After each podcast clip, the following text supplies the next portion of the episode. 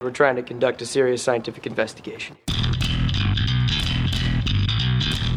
Science, logic, reason. Do you have any hard data? Now, that's what I call science.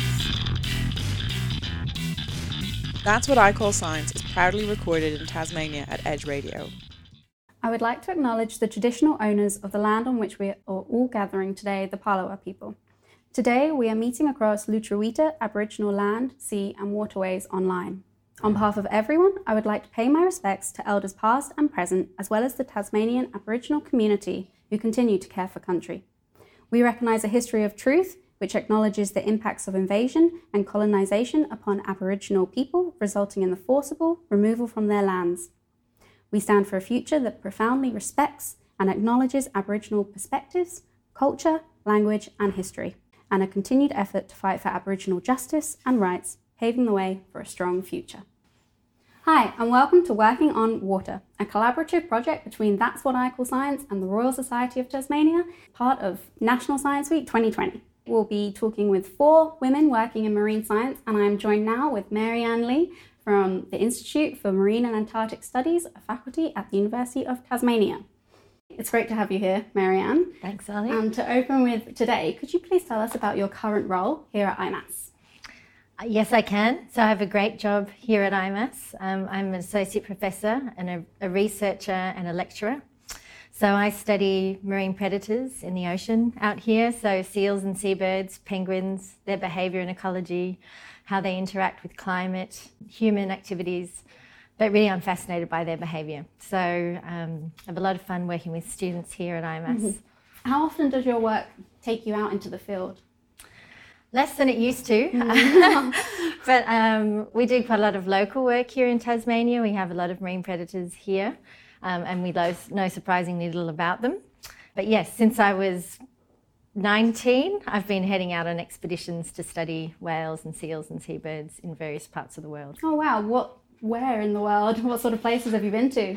Uh, well, when I was 19, I was in second year, so I was undergrad. I went up to Queensland and helped on um, humpback whale research project. Mm. I'd never seen a whale before.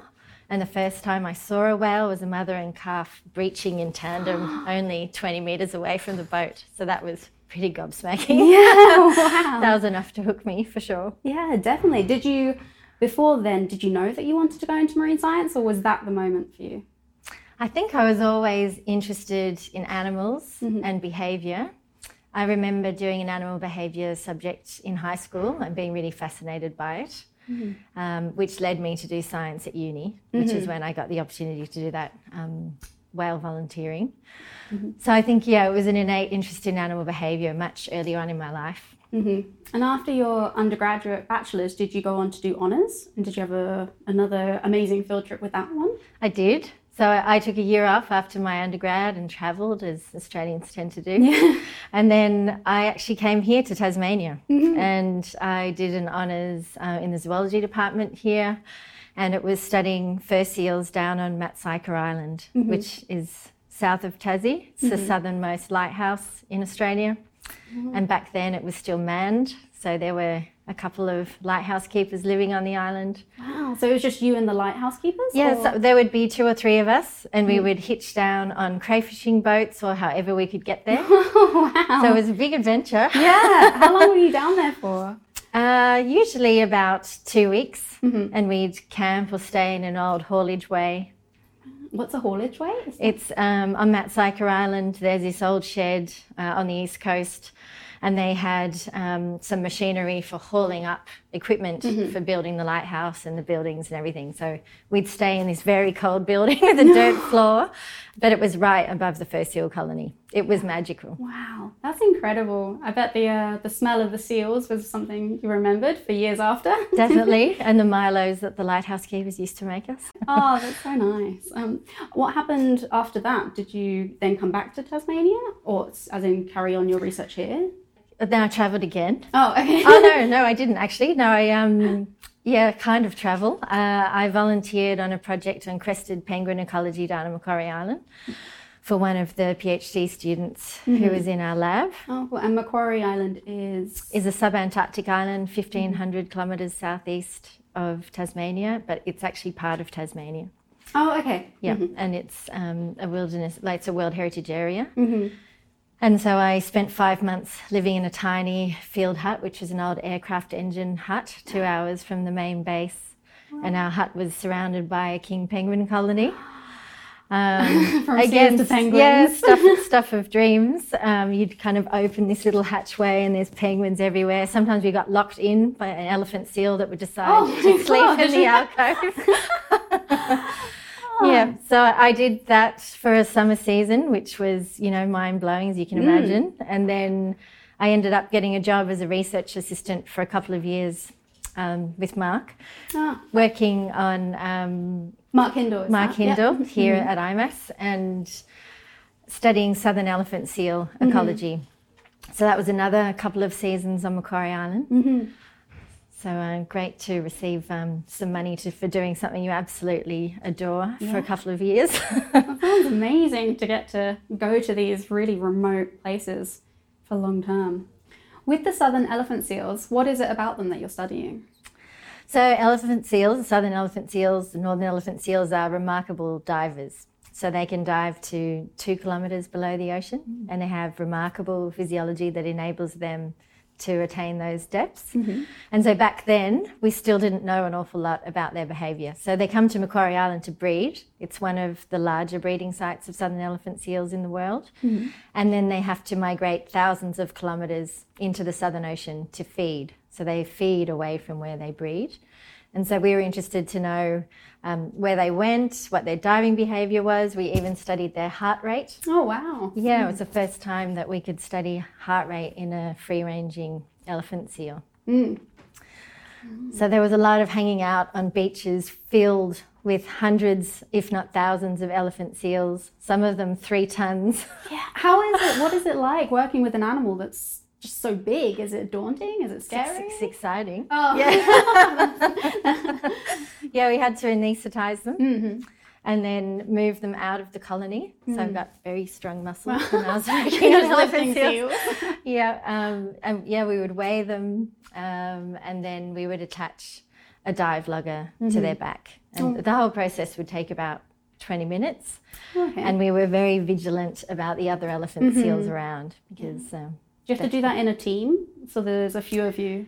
Uh, yes. So actually, sometimes we were only two, Hmm. but you can be that few if you communicate really well Yeah. and if you're really aware of animals. But Mm-hmm. yeah, you have to be ready to move quickly. Yeah, I can imagine. Just turn around and there's a seal in front of you. Yeah, that did happen. Yeah.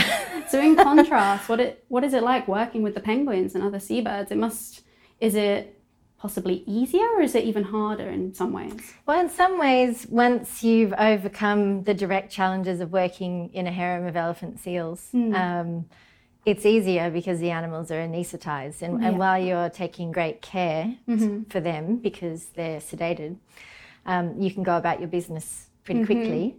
Um, for penguins, you know, penguins are pretty feisty. and they've got, um, especially those crested penguins on Macquarie, they've got a large beak and mm. it's right at that height just above your gumboot. And they're pretty good at just going like this, you know. Oh. and if that's not how they get you, they have these flippers which are like little wooden paddles. Mm-hmm. So then they'll hit you with those, you know. So There's actually more danger from an animal half the size. yeah, yeah, you need to be nimble.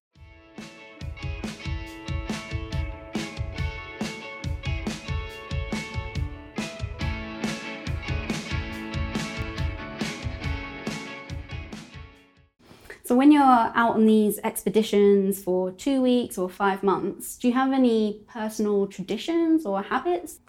I think, you know, for me, being an ecologist, hmm. just being in a place like that, which is a living zoo, you mm-hmm. know, with, with animals that are not really used to humans and in such great numbers, hmm. um, you know, it was like being in a wildlife documentary every day. So, I mean, for me, I was just totally filled with wonder all the time. You know, you wouldn't see me happier anywhere else, I don't think. But obviously, for other expeditioners who aren't ecologists, um, you know, it's a quite different experience, still full of wonder, but perhaps the weather and the isolation um, could take a greater toll if you really weren't into what you were doing. But you make tremendous friendships and In fact, the rest of the world ceased to exist to some extent. I mean, back then we didn't have the communications that we have now. Oh, of course. You're and so you were gone, mm. you know, and then a ship would come in with mail and presents, hopefully. Oh. but we were pretty cut off. So, mm-hmm. you know, occasionally you might call home. It mm-hmm. cost, I think, 90 cents a minute to call home. So you didn't do it very often. And Yeah. after working down on Maatsuyker and Macquarie, where else have you been? So I did a PhD studying mm-hmm. Antarctic fur seal ecology mm-hmm. and uh, how their behaviour related to the Antarctic polar front. Mm-hmm. And that was on a French subantarctic island called ah. Kerguelen. So mm-hmm. yeah, as you can see, the islands I worked on got more and more remote with mm-hmm. time and with different languages, which is another form of mm-hmm. isolation. But I could speak French. And um, this island is in the middle of the southern Indian Ocean. It's thousands of kilometres from Australia and Africa and Antarctica. It's really in the middle ah. of nowhere. Um, really remote. really remote. And then our field hut was two days' travel from the main base on that island. Again, a wonderful setup with a field hut just along the coast from a fur seal colony. Um, and I spent, I had three long summers going to that island to study the fur seals there. Wow, wonderful. How did you find it working in an international team? Well, you know, definitely my French improved uh, from the first season through to the last. We had to do the radio skeds in French. Oh. I only learnt at the end of the third summer that the whole base had been tuning in to hear this Australian woman speak French with an Australian accent. Um, and there were very few women. You know, there was, I think, 100 people on the whole island, and there were only three women. But in our field hut, we were only three or four. So you, you know, you didn't notice that so much. Um, it was, you know, we were just in the wilderness studying seals and yeah. So in terms of learning a new language while while being remote and trying to do your PhD, it was definitely challenging, but it was also you know, a really great privilege because it's hard to learn a language unless you're totally immersed. And I was utterly immersed. I've noticed now that um, when I go to France, that people are quite keen to practice their English. And back then, everyone was really shy. I think I learned a lot more French than they did English. I also learned a lot of French slang. Useful. in that sense, having a second language really helped you in your scientific career. Are there any other valuable tips or skills that you wouldn't necessarily would help you in science but have?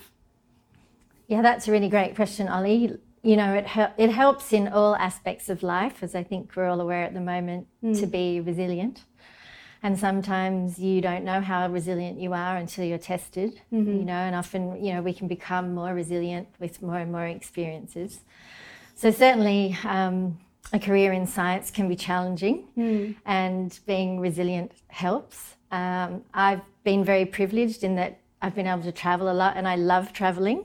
So that's worked for me. For some people, they don't want to travel as much, and that's fine. It's not always easy to find a job where you live in mm. science. And so you do have to be adaptable and open to opportunities when they come up. And if that's not happening, then you have to make your own opportunities. Oh, what a great line. Make your own opportunity. You mentioned that on one of your stations there are only three women out of a hundred workers. How important do you think increasing that diversity has been in science? Well, that's a big question, isn't it, Ali? Um, well, certainly as a woman in STEM and a, like a white woman in STEM, it's made a big difference to me later on in my career to start seeing more women, uh, especially more women at the lower levels in STEM. But now, at least here in IMAS, we're starting to see more and more women in the higher positions. There's still a lag effect, but it changes the culture, it's more inclusive, it creates different initiatives and opportunities, and of course, it creates role models for the younger students and women um, in STEM who are coming up. So I'm not sure how they feel about seeing more women um, in these higher levels. I never really had any when I was um, in my discipline area. So um, yeah, it's all positive as far as I can see. Certainly, we're heading in the right direction, and we're doing more and more things to make our workplaces more equitable. And it's so important as well. I remember in my own undergraduate degree being told by a tutor in zoology undergraduate it was more females than males, but then with every layer that you went up, it switched the other way until by the time you get to professor, it's very heavily male dominated. And you're very involved in encouraging women into science. And one of your huge projects that you're involved with is Homeward Bound. So, can you please tell us a bit about Homeward Bound? Absolutely, yeah, thanks for asking. So, um, Homeward Bound is an initiative that started almost five years ago. And the mission of Homeward Bound is to, as we are just discussing, um, enable more women in STEM to reach positions of leadership.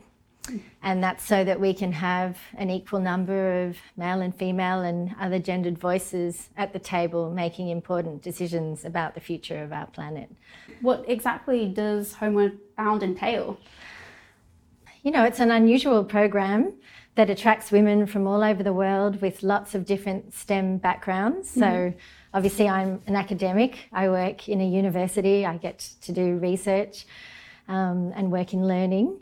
Lots of women and people in STEM work in a myriad of other disciplines and jobs connected to science and technology, engineering, maths, and medicine. And they come together from all over the world uh, into this program, which starts off virtually. And the program aims to give them skills in leadership, um, strategy development, how to be visible in the world in a way that suits their values. Mm. And it also creates a network of women all over the world who can support each other, who work together, and who strive for better outcomes for everyone in STEM and for the planet as a whole going forward. So we hope that there will be lots of ripple effects mm-hmm. that flow on from Homeward Bound into the future. And we are already starting to see those occur, mm-hmm. which is wonderful. It's uh, better than we ever could have hoped. Yeah, it's incredibly exciting to think all these women from around the world can unify and work together. But you mentioned that it begins off virtually. So does that mean they end up working together, together? in person? Yes, I did miss a really important part of the program. So yes, because they're all over the world, um, the program kicks off um, online with regular meetings and different parts of the program delivered virtually. And then it culminates in everyone coming together at the southern tip of South America in a place called Ushuaia, which is uh, a starting off point for sailing to Antarctica. And the reason that the program was constructed that way is that many of us who are involved in founding it um, work in, in the polar regions, and it's also a very big, um, I guess, canary or sentinel of the changes that we're seeing on our planet in terms of climate change. And it's also very international. There are many scientific bases in the Antarctic Peninsula. So we can take the women to these bases, they can see how science and uh, different countries operate in the Antarctic. And um, it's also isolated. And so everyone isn't connecting to the outside world as they do at home, which means they can concentrate um, on themselves and each other mm-hmm. and about developing, I guess, reflecting on where they are now, where they want to be, what skills they need in order to get there. It provides an environment that's highly unusual mm. and quite transformative.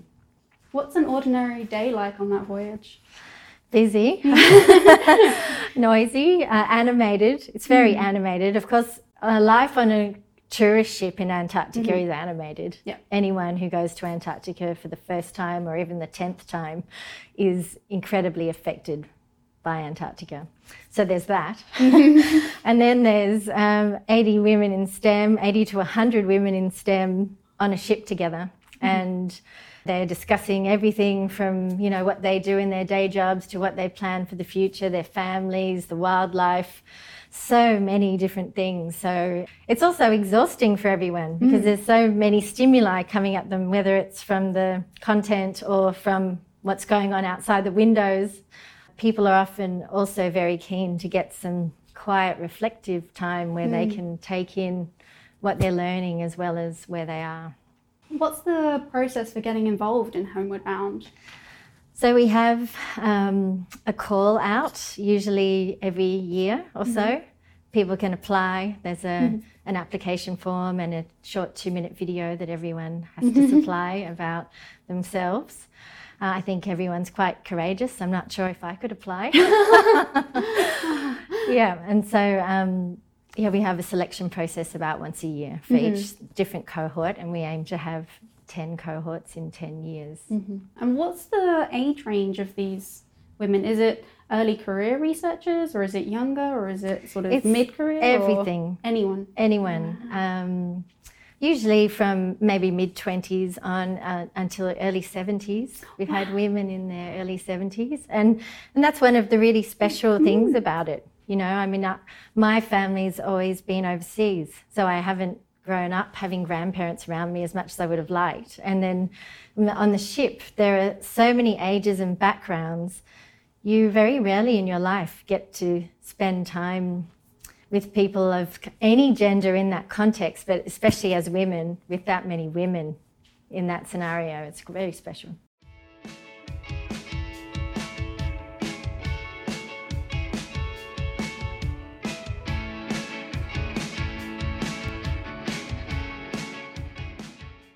Now, a fun fact is that Mary-Anne is actually my PhD supervisor.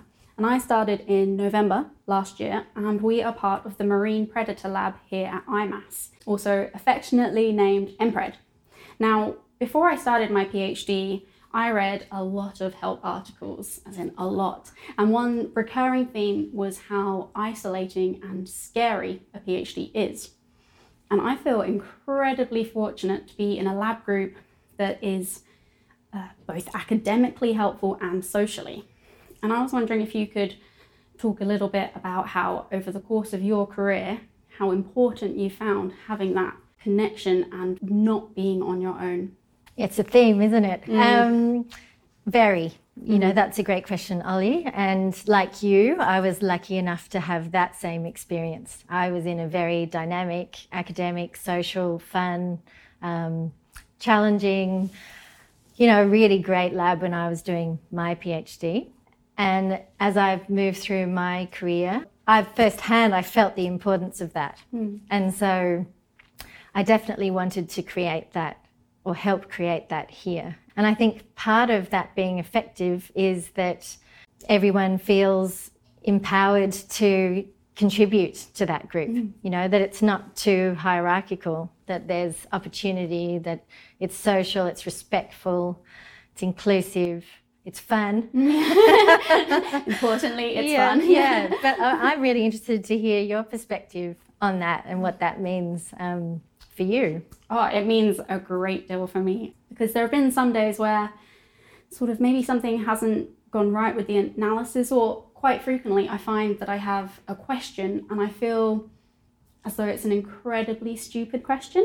And as my supervisor, you're very approachable, incredibly approachable, but there's some things that I I just don't want to look stupid in front of you. So if it's something that one of those sort of questions, I would go to um, someone in our lab group, and I have, in particular, a mentor who I find has really helped me in being able to voice those questions without a fear of judgment.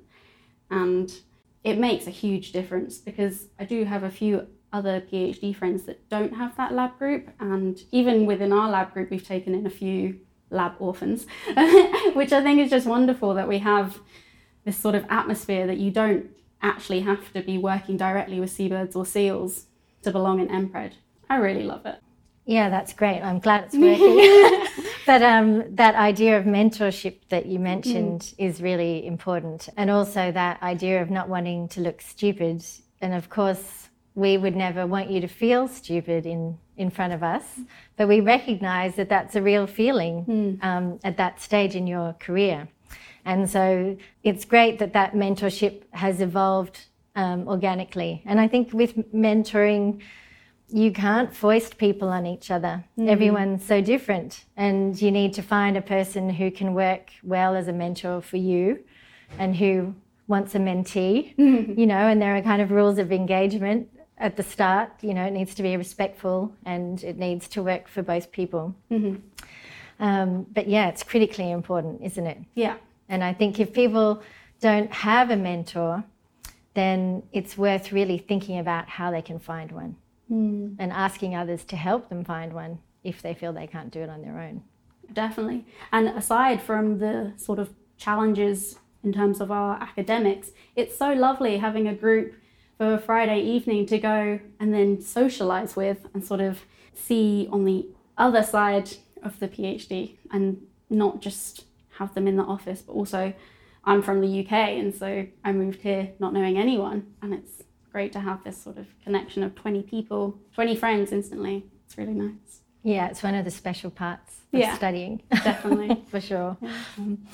thinking about the challenges that you've had and everything you faced, if you could give one particularly useful piece of advice to a young girl or boy pre university thinking about marine science, what would you say? I would say to not lose your sense of curiosity. You know, and if, if you're passionate and really interested about something, um, you know, it doesn't have to be the thing that you will spend your whole life striving towards necessarily. It's a, it's a constant learning journey. But follow that curiosity and passion, you know, and, and don't let people get in the way. If you know that that's what you're really interested in, keep striving towards that. When interested young people email us or walk into our offices, you know, it's, um, it's infectious, that kind of energy and um, desire to learn and to contribute, you know, and I think um, I wouldn't want anyone to have that quashed inside them. So don't give up.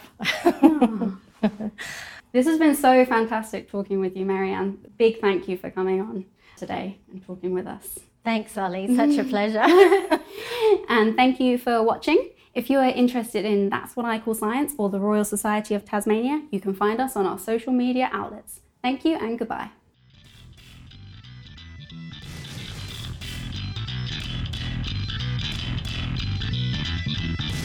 You've been listening to That's What I Call Science, brought to your station and across the nation via the Community Radio Network.